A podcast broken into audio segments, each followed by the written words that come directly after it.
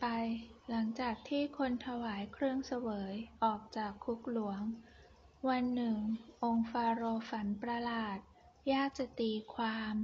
บรรดานักปราชญ์พากันออกความเห็น แต่ฟาโรห์ทรงทราบว่า พวกเขาเพียงสันนิษฐานเท่านั้น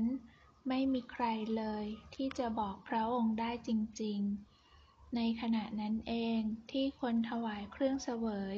นึกถึงโยเซฟขึ้นมา จึงกราบทูลองค์ฟาโรห์พระองค์มีรับสั่งให้โยเซฟมาเข้าเฝ้าโดยด่วน ฟาโรห์ตรัสเล่าให้โยเซฟฟังว่า ในความฝันเรายืนอยู่ริมแม่น้ำไนล์ มีวัวอ้วนพีเจ็ดตัวมากินหญ้าที่ริมแม่น้ำนั้น แล้วก็มีวัวผอมโซเจ็ดตัว มากลืนกินวัวอ้วนทั้งเจ็ด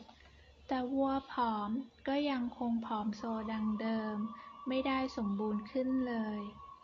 ในความฝันที่สอง เราเห็นรวงข้าวสาลีงามสมบูรณ์เจ็ดรวง ถูกรวงข้าวรีบๆเจ็ดรวงกลืนกินเข้าไป ทั่วทั้งท้องพระโรงต่างนิ่งมอง เฝ้าคอยว่าโยเซฟจะกราบทูลว่าอย่างไร พระเจ้าทรงเตือนพระองค์ว่า อียิปต์จะอุดมสมบูรณ์เป็นเวลาเจ็ดปี แล้วอีกเจ็ดปีต่อมาจะแห้งแล้งกันดารพระองค์ควรจะมอบหมายให้ใครสักคน เก็บสะสมพืชพันธัญญาหารตลอดเจ็ดปีที่สมบูรณ์ เอาไว้เป็นคลังอาหารสำหรับเจ็ดปีแห้งแล้งที่จะตามมา ไม่เช่นนั้น ประชาชนจะอดอยากองค์ฟาโรห์ทรงมอบหมายให้โยเซฟ ดูแลรับผิดชอบเรื่องนี้ จากที่เคยเป็นนักโทษในคุกของฟาโรห์ โยเซฟจึงกลายเป็นมือขวาขององค์ฟาโรห์แทน พระองค์ประทานเสื้อผ้าอย่างดี ให้สวมแหวนของพระองค์ และโยเซฟก็เดินทางไปทั่วเมือง เพื่อให้แน่ใจว่าคลังอาหารถูกเติมเต็ม เจ็ดปีผ่านไป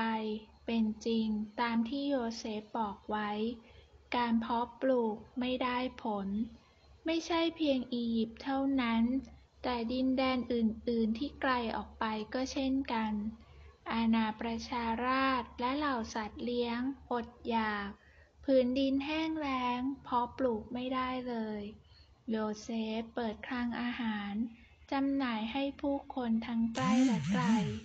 และวันหนึ่ง โยเซฟก็ตกใจมาก เพราะท่ามกลางคนที่มารับธัญญาหาร มีพี่ ๆ ของเขาด้วย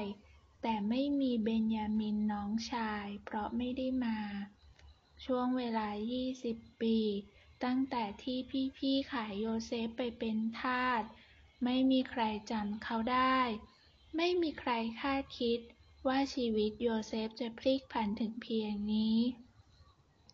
โยเซฟห้ามตัวเองไม่ให้ตรงเข้าไปกอดพี่ๆ และแซงทำเป็นคนอียิปต์พูดกับพวกพี่ๆ ผ่านล่าม พวกเจ้าเป็นสายลับมาสอดแนมคลังของเรา พวกพี่ๆ รีบตอบ ไม่ใช่ พวกเราเป็นเพียงครอบครัวที่อดอยากจากคานาอัน มีน้องชายรออยู่ที่บ้านกับพ่อ โยเซฟทำเป็นไม่เชื่อ ส่งพวกเขาเข้าคุกถึงสามวัน แล้วก็ไปพบพวกเขาอีกครั้งพลางบอกว่า พิสูจน์ว่าพวกเจ้าพูดความจริงต่อเรา รับธัญญาหารกลับไป โดยอยู่ที่นี่หนึ่งคน แล้วไปพาน้องคนเล็กมามอบตัวให้กับเรา เมื่อพูดจบ รูเบนก็พูดขึ้นว่านี่เป็นบทลงโทษจากการที่พวกเราขายโยเซฟเป็นแน่ เมื่อโยเซฟได้ยินดังนั้น และเห็นหน้าเป็นทุกข์ของพี่ๆ เขาก็เดินออกมาพลางร้องไห้ แล้วโยเซฟก็กลับเข้าไป สั่งให้มัดซิเมโอนไว้ แล้วสั่งให้คนบรรจุข้าวสาลีลงในกระสอบจนเต็ม ใส่เงินคืนไปในกระสอบด้วย เมื่อกลับถึงบ้านพี่ๆต่างงุนงงที่เจอเหรียญเงินอยู่ในกระสอบ ฝ่ายพ่อก็คร่ำครวญข้าสูญเสียโยเซฟ มาคราวนี้ก็ซิเมโอนอีก พ่อจะไม่ยอมให้พวกเจ้าเอาตัวเบนยามินไป แต่ความแห้งแล้งยาวนาน ในที่สุดอาหารก็หมดลงอีกครั้ง ยาโคบยังคงยืนยันว่าไม่ยอมให้ลูกๆไปที่อียิปต์อีก แต่ยูดาให้สัญญาว่าจะปกป้องเบนยามินด้วยชีวิต ยาโคบจึงจำยอม เขาให้เตรียมเครื่องเทศและของขวัญไปด้วย เพื่อให้มั่นใจว่าจะเพียงพอสำหรับค่าข้าว เมื่อโยเซฟเห็นเบนยามิน เขาดีใจจนน้ำตาไหล รีบออกจากห้อง ไปสั่งให้คนจัดอาหารเครื่องดื่มมาให้พี่น้อง แล้วสั่งคนเตรียมข้าว และคืนเงินใส่ไปในกระสอบ แต่ครั้งนี้โยเซฟแอบใส่ถ้วยเงินของตนลงไปในกระสอบของเบนยามินด้วย เมื่อพวกพี่น้องออกเดินทางกลับ ไปได้ไม่ไกลนัก โยเซฟก็ส่งคนติดตามไป เพื่อทำเป็นตามหาถ้วยเงินล้ำค่า พวกพี่ๆตกใจมาก เมื่อพบถ้วยเงินในถุงกระสอบของเบนยามิน เมื่อทุกคนกลับไปถึงบ้านของโยเซฟ ต่างก็ร้องขอความเมตตา